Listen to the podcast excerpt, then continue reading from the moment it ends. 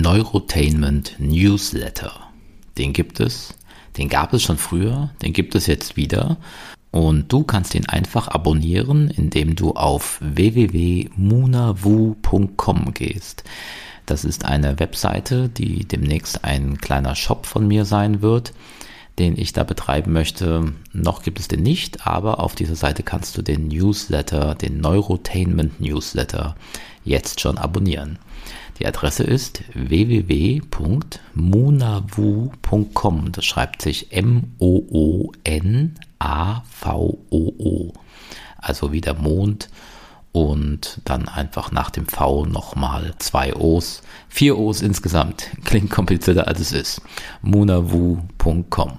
Wenn man sich das einmal gemerkt hat, dann ist das drin. Du bekommst dort natürlich Informationen zum Neurotainment Podcast, allerdings natürlich auch über den Shop Munavu, wenn er denn dann startet. Du bekommst einen Einkaufsgutschein für diesen Shop automatisch als Abonnent zugeschickt und es gibt auch weiter noch Informationen zu meinen Filmproduktionen, zu Serien, zu dem Film T gleich E durch X zum Quadrat, der hoffentlich demnächst eine Veröffentlichung erfahren wird. Und es gibt vielleicht auch noch ein paar andere Sachen, die hoffentlich unterhaltsam sind und den Newsletter zu mehr machen als zu einem einfachen Newsletter. Und keine Angst, man kann ihn natürlich jederzeit abbestellen und er wird auch nicht allzu häufig erscheinen. Aktuell plane ich einmal im Monat einen Newsletter dort zu verfassen.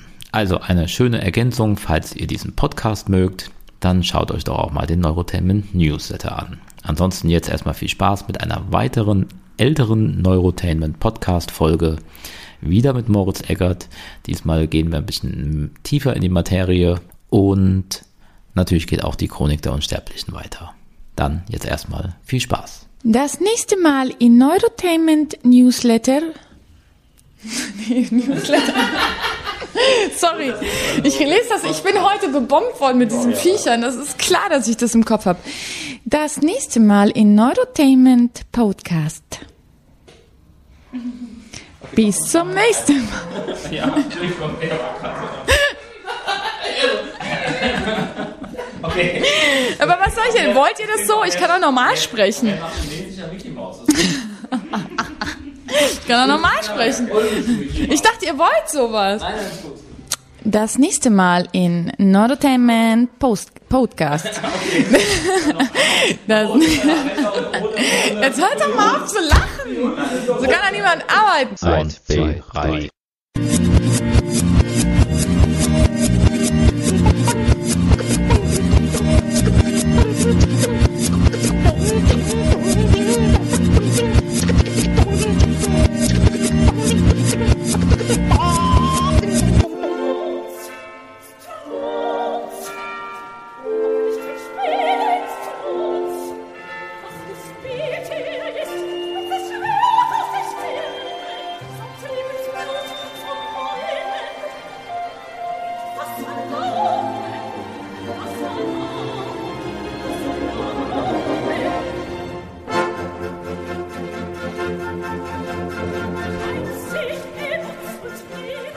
Hallo meine lieben Zeitreisenden und herzlich willkommen zum Neurotainment Podcast Episode 7.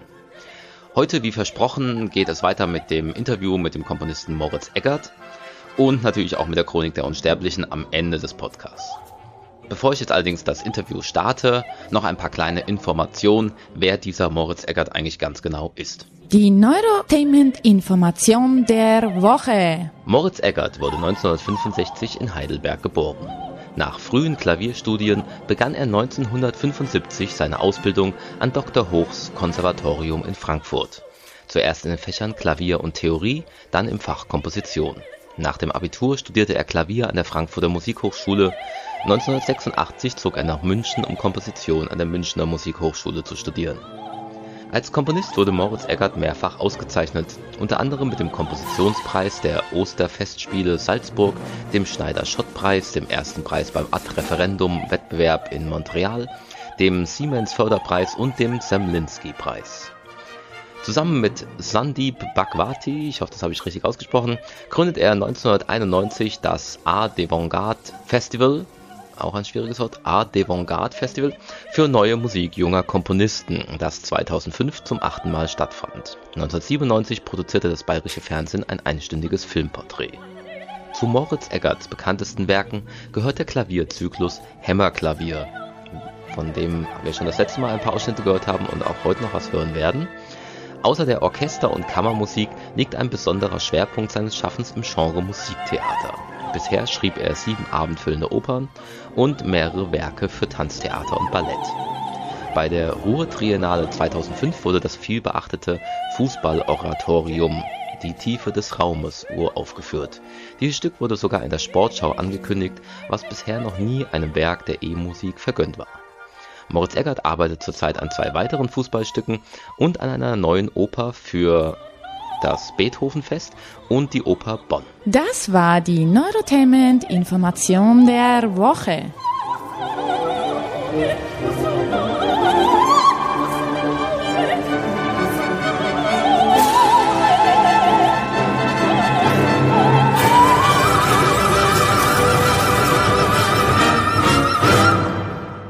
Was ich an dieser Stelle noch bemerken möchte, ist, dass Moritz Eckert übrigens auch die Filmmusik zu dem Kurzfilm Puzzled komponiert hat, der zurzeit auf mehreren Kurzfilmfestivals zu sehen ist. Ähm, wer also den Neurotainment Newsletter abonniert hat, ähm, der weiß da Bescheid. Was wir gerade gehört haben, war übrigens die Strunz-Arie, was mich irgendwie sehr an Harpe Kerkeling erinnert. Das müssen wir nochmal nachrecherchieren. Und nun geht's also los mit dem zweiten Teil des Interviews, das ich mit Moritz Eckert vor ein paar Wochen direkt an der Isar geführt habe. Solltet ihr also das Gefühl haben, im Hintergrund einen Fluss rauschen zu hören, dann ist das so.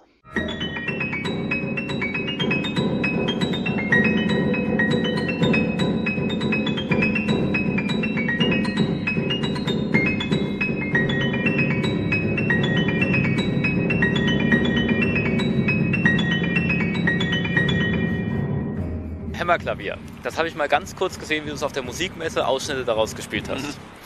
Da das, warst du da, das wusste ich gar Da war ich da. Da kannten wir uns noch gar nicht. Das war kurz vor unserem ersten Treffen. Das war ja jetzt nicht nur akustisch interessant, sondern auch rein optisch. Also das war irgendwie in einer großen Halle irgendwie da gewesen. Das war, genau, ja. Da war auch das Publikum gar nicht drauf eingestellt. Ähm, das war eine furchtbare Situation eigentlich. Genau. Und dann ging es halt plötzlich los und du hast dann da auch tatsächlich, wie das Stück auch heißt, auf dem Klavier gehämmert. Mhm. Das fanden die Leute aber würde ich sagen, primär auch lustig mhm. oder interessant, also auch von, dem, von der Performance. Ist das auch Teil, ist das auch das, was du bezweckst? Ähm, also ist da ein Showkonzept dahinter oder? Also äh, Show ist, ist finde ich, etwas, was äh, nicht ganz unwichtig ist. Also ähm, ich möchte ja auch, wenn ich einen Film sehe oder wenn ich ein Buch lese, das möchte ich auch in gewisser Weise auch unterhalten werden. Und ich finde, dass auch die, die größten Sachen, die tollsten Sachen, die es in jedem Genre gibt, auch genau das tun. Oder sie entwickeln halt eine sperrige Faszination, sagen wir mal so wie Ulysses oder sowas. Ja, das ist dann vielleicht jetzt nicht so unterhalten, wenn man das liest, aber es ist halt faszinierend, weil es einfach sehr komplex ist und sehr reich ist und so. Aber diese Art von Faszination muss in irgendeiner Form entstehen. Und für mich ist halt ähm, ein, eins der möglichen Mittel sind halt sogenannte theatralische Mittel oder Performance-Mittel. Das heißt, das sind Mittel, die über den normalen Konzertbetrieb hinausgehen. Wenn ich anfange, in einem, in einem, klassischen Konzert mit dem Fuß zu spielen oder mit dem, mit dem Kinn zu spielen, dann geht das über das Normale, was auch ein Publikum vielleicht jetzt erwartet, hinaus. Aber dann passiert auch irgendwas mit dem Publikum. Entweder sie lachen, was ich absolut okay finde, oder sie, sie regen sich darüber auf, was auch schön ist, ja. oder sie sind befremdet oder sie sind interessiert. Und also irgendwas passiert. Also ich möchte eigentlich immer gerne diese Grenzen ein bisschen überschreiten und auch einfach immer was machen, was nicht unbedingt erwartet ist. Das ist eigentlich, finde ich, auch das Spannendste an Kunst. Also wenn ich mit Kunstwerken jeglicher Art konfrontiert werde, die genau das erfüllen, was ich von vornherein schon erwarte. Also wenn da jemand so seinen Stil so abnudelt irgendwie oder ähm, ein Film, wo ich einfach in den ersten fünf Minuten schon sehe, wie der ausgeht eigentlich, weil er einfach nach so einem bestimmten Drei-Akte-Schema äh, folgt, zum amerikanischen. Und ich weiß einfach ganz genau, es wird irgendeine so Art von, von Abschluss geben, die so und so ungefähr funktionieren wird. Das langweilt mich total. Und ich bin eigentlich immer auf der Suche nach Sachen, die mich total überraschen und die in eine ganz andere neue Richtung gehen und die irgendwie fantasievoll sind und so weiter. Und wie gesagt, also theatralische Momente im, im, musikalischen Bereich ist etwas, mit dem man auch ein Publikum erreichen kann. Also wo, sagen wir mal, irgendwie, es fällt auf, sie, sie beschäftigen sich dann damit oder sie nehmen es irgendwie wahr erstmal. Ja? Und ich bin auch jemand, der dezidiert für die Live-Situation komponiert, weil ich denke, dass das Live-Musikerlebnis doch letztlich das Tollste ist. Äh, wie eigentlich alles live besser ist und nicht aus zweiter Hand. Wie sieht das aus, wenn man ähm, Sachen, die du komponiert hast, jetzt sieht, also in Form von Noten? Und dann passieren solche Sachen wie, ähm, du spielst jetzt die eine Passage mit dem Kinn mhm. oder, ähm, oder mit dem Fuß oder an einer bestimmten Stelle in der Musik soll man aufstehen. Ähm, wie, wie, wie steht das in diesen Noten drin? Also wie sieht das aus? Ja, so prosaisch das klingt. Es steht dann halt einfach in den Noten drin, steht auf oder spielt mit Kinn. Also man kann sowas in, in Noten reinschreiben. Man kann äh, für bestimmte Effekte, also sagen wir mal so Klopfeffekte oder besondere Klänge auf Instrumenten, die gibt es ja nicht nur auf dem Klavier, sondern auch auf der Geige, irgendwelche komischen Geräuscheffekte und sowas. Man kann dafür Notensymbole erfinden. Also das heißt, dann ist dann anstatt des normalen schwarzen Notenkopfes ist dann zum Beispiel ein Kreuz da oder ist dann so ein eckiges Symbol oder etwas, was vielleicht so aussieht wie das Objekt, das man dann verwendet. Also zum Beispiel, wenn man für Woodblock schreibt, dann macht man vielleicht so kleine schwarze Rechtecke hin, weil die so aussehen wie ein Woodblock, ja, was ist ein Schlaginstrument. Ähm, also da gibt es ganz viele Möglichkeiten und die, die, Notenschrift ist eigentlich was ganz Tolles, weil ähm, das ist ja eine Schrift, die über Jahrhunderte entwickelt worden ist, also die so auf diese neuen Schrift im Mittelalter zurückgeht und ähm, die noch gar nicht so alt ist. Also die, die Notenschrift ist viel, viel jünger als die Schrift die, die Sprachschrift. Und sie ist eigentlich nach wie vor sich am, am beständigen Entwickeln und äh, am Versuchen, eben diesen ganzen neuen Klängen, die es auch in der neuen Musik gibt, eben Herr zu werden. Und da gibt es auch nach wie vor auch viel Verwirrung und Sprachverwirrung, kann man wirklich sagen. Also manche Komponisten notieren es so, manche so. Aber im Grunde kann man alles notieren. Also ich könnte wirklich auch notieren, dass jemand über eine Straße geht. Das wäre auch möglich, in Musik zu notieren. Und das finde ich auch eine der schönsten und faszinierendsten Sachen daran. Fände ich übrigens eine sehr gute Idee. Also, ja, ähm, das ist absolut möglich, ja. Kann man machen. Ähm, was ich jetzt nur im Fernsehen gesehen habe, das war irgendwas, ähm, berichtige mich, wenn es nicht stimmt, ich würde sagen eine Art Ballett. Wo, Theater, ja. Hm, also ja nicht falsch. Wo die, ähm, wo die Tänzer mhm. die Musik selbst gemacht haben. Mit mhm. dem Mund in Form von Geräuschen. Mhm, richtig, ja. Ähm, beschreibt das mal, was ist da dahinter oder beziehungsweise auch, wie findet man dafür Leute, die sowas können? Also die das dann auch hinkriegen? Nein, das war jetzt, bei dem Stück speziell war das eine Idee von der Choreografin Birgitta Trommler und mir, eben was zu machen, was ähm, quasi die, die unmittelbare Körperlichkeit der Tänzer in Musik auch umwandelt. Ich meine, im populären Bereich wird sowas gemacht in, in so Stücken, wie heißt dieses Stück, wo die da auf so Mülleimern rumhauen? Das hat irgendwas Stomp. Da, das ist auch sehr erfolgreich. Das ist halt so, mehr, hat mehr so ein Show-Element und so. Aber das ist im Grunde von der Idee her gar nicht so unähnlich. Ne? Also das heißt, dass aus diesen Körperbewegungen eben so eine Art Musik entsteht. Ähm, und diese Mundgeräusche, die hatte ich dann auch mal zum Teil entwickelt für Hämmerklavier 10, was ganz auch ohne Klavier auskommt. Das ist ein Stück, was, nur mit, was der Pianist nur mit dem Mund macht.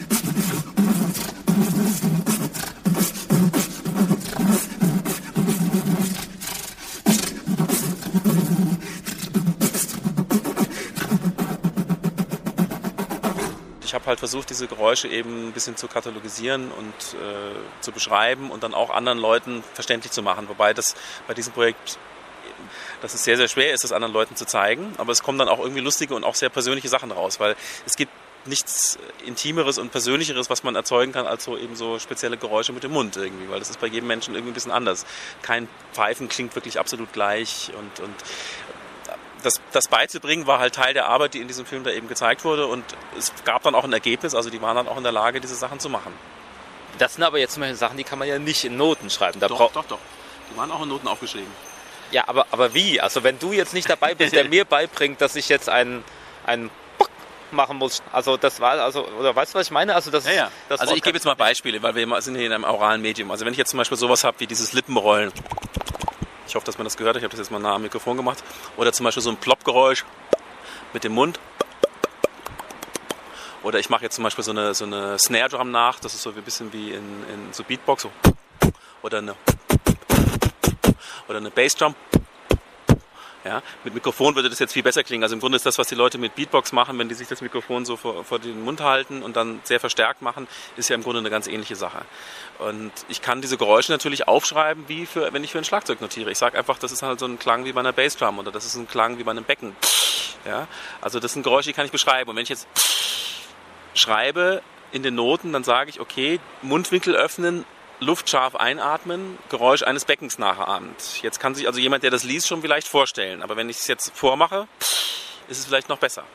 Und das ist natürlich klar. Also ich, auch in, in, wenn ich ein Stück für, für Klavier schreibe oder sagen wir mal umgekehrt, wenn ich ein, die Noten von, einem, von der Beethoven-Sonate lese, dann wäre es so, wenn Beethoven neben mir sitzen würde, wenn es den noch gäbe, dann könnte mir der ganz viele Sachen noch sagen, die nicht in den Noten stehen, die er aber so gewollt hat, die nicht in den Noten genau aufgeschrieben sind. Und genauso ist es natürlich bei sowas auch.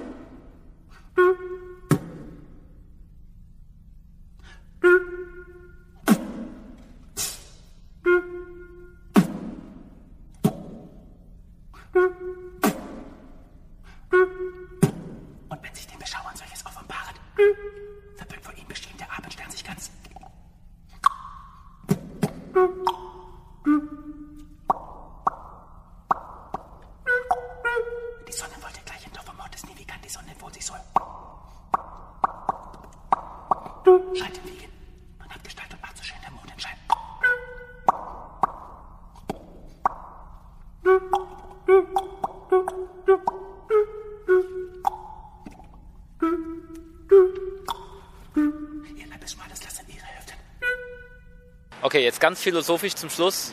Die Frage, die ich immer stelle, ähm, was ist der Sinn des Lebens? Ja, ich denke viel darüber nach, aber ich weiß auch gar nicht, ob man so die Sinnfrage stellen muss, aber sondern man muss so ein bisschen sich fragen, was ist eigentlich unser Sein überhaupt? Also eine Sache, über die ich viel nachdenke, ist zum Beispiel, also man redet ja viel so über, gibt es Leben nach dem Tod und oder, oder werden wir wiedergeboren und so weiter. Und ich weiß zum Beispiel gar nicht, ob das Bewusstsein, was wir alle erleben, ist ja Ausdruck irgendwie einer Natur, die sich irgendwann zu einem Bewusstsein hinentwickelt hat. Und dieses Bewusstsein ist ja, sagen wir mal, auch in allen Tieren und allen Amöben und allen Pflanzen ja auch in irgendeiner Form da. Jetzt weiß ich gar nicht, was trennt jetzt zum Beispiel mein Bewusstsein von deinem Bewusstsein jetzt wirklich? Also ich meine, wir beide haben jetzt zwei Augen und einen Mund und eine Nase und wir reden jetzt miteinander, aber sind wir wirklich getrennt? Also das klingt jetzt ein bisschen, ein bisschen komisch, aber ich denke irgendwie, dass alles Leben in irgendeiner Form zusammenhängt und dass wir eigentlich, vielleicht leben wir alle Leben gleichzeitig oder keins. Ich weiß es nicht. Das ist jetzt keine Antwort auf die, auf die Frage nach dem Sinn des Lebens, aber das ist zumindest so ein Lebensgefühl, über das ich mir gerade Gedanken mache. Das ist ja okay. also das reicht mir. okay, ja gut, dann würde ich sagen, vielen Dank.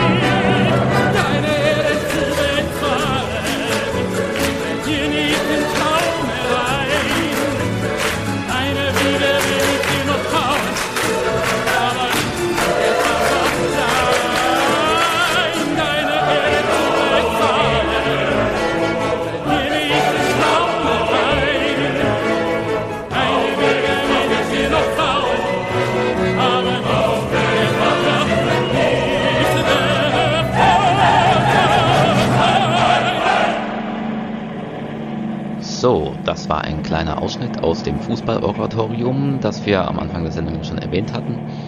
Und damit auch das Ende des Interviews mit Moritz Eckert. Jetzt geht es, wie versprochen, weiter mit der Chronik der Unsterblichen Teil 4.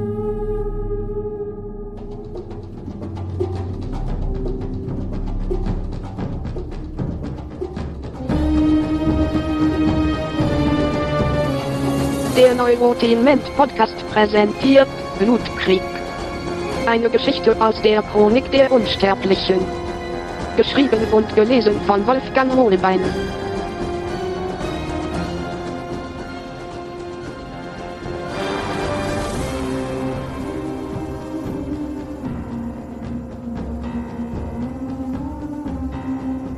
Glaubst du denn nicht, ich verstehe dich nicht, Lasse? fragte er.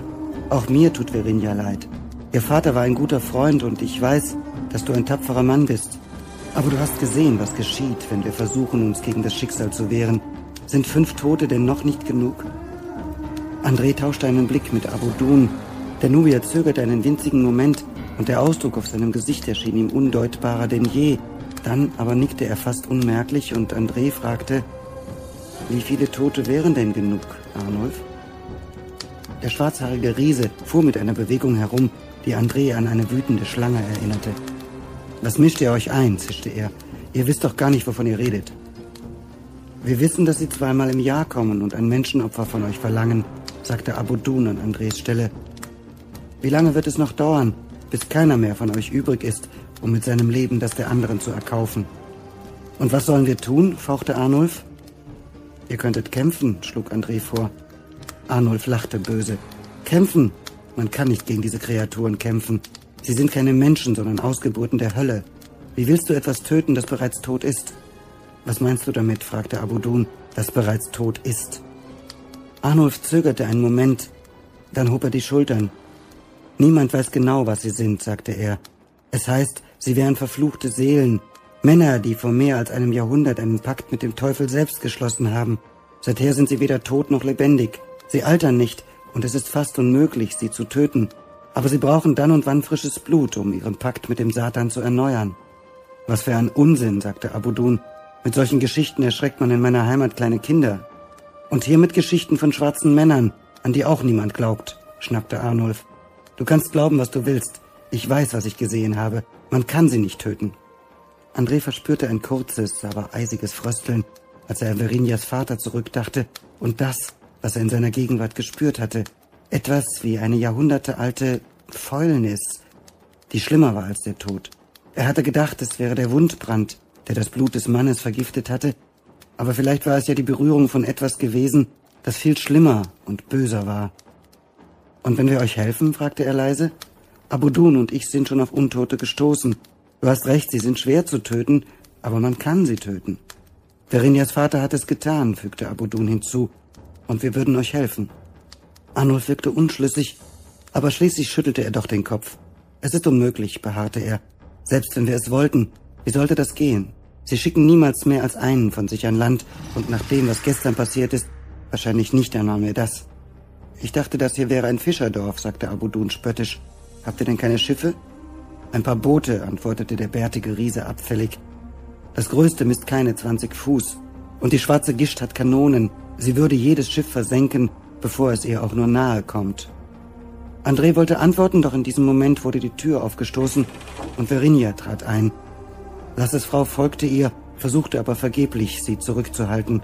André musste nur einen einzigen Blick ins Gesicht des Kindes werfen, um zu wissen, dass es jedes Wort gehört hatte. Dann sorgen wir eben dafür, dass sie zu uns kommen, sagte Verinia. Die Dauger wollen mich, oder? Dann sollen sie mich doch haben.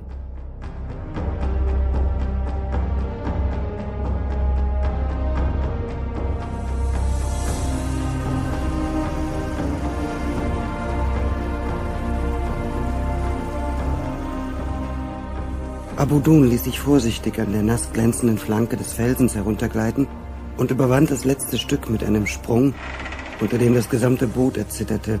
André suchte mit einer raschen Bewegung irgendwo Halt, und auch Lasse und Arnulf warfen dem Nubier einen ärgerlichen Blick zu. Ein gutes Dutzend Männer, es könnten noch weniger sein, fuhr Abudun ungerührt fort, während er mit der linken Hand seinen Turban richtete, der den Abstieg nicht ganz so unbeschadet überstanden hatte wie sein Besitzer. Schwer zu sagen. Das Schiff liegt nicht gerade ruhig. Wenn ich an Bord wäre, wäre ich vor Seekrankheit wahrscheinlich schon gestorben. André warf dem riesigen Nubier einen schrägen Blick zu, zog es aber vor, seinen Kommentar für sich zu behalten. Er bezweifelte, dass Abudun überhaupt wusste, was das Wort Seekrankheit wirklich bedeutete. Als sie sich kennengelernt hatten, hatte Abudun seinen Lebensunterhalt als Pirat verdient. Was André anging, er hasste die Seefahrt. Auch wenn er mehr als einmal gezwungen gewesen war, zur See zu fahren, waren ihm Schiffe doch immer zutiefst zuwider gewesen. Er war nicht einmal ein besonders guter Schwimmer, und wozu auch? Immerhin war es für ihn unmöglich zu ertrinken. Die einzige, der weder das ununterbrochene Schaukeln des Schiffes noch der schneidende Wind etwas auszumachen schien, war Verinja. Das Mädchen stand hoch aufgerichtet und so ruhig im Heck des kleinen Schiffchens, als befänden sich unter seinen Füßen die massiven Grundmauern einer tausend Jahre alten Festung. Mehr noch, der Ausdruck auf ihrem Gesicht bewies André, dass sie die Situation regelrecht genoss. Für ein Mädchen, dachte er, das gerade seinen Vater verloren hatte, war sie auf eine geradezu unangemessene Art fröhlich. Aber vielleicht war das auch einfach ihre Art, mit dem Schmerz fertig zu werden. Kinder besaßen manchmal ein beneidenswertes Talent, die Augen vor der Wirklichkeit zu verschließen.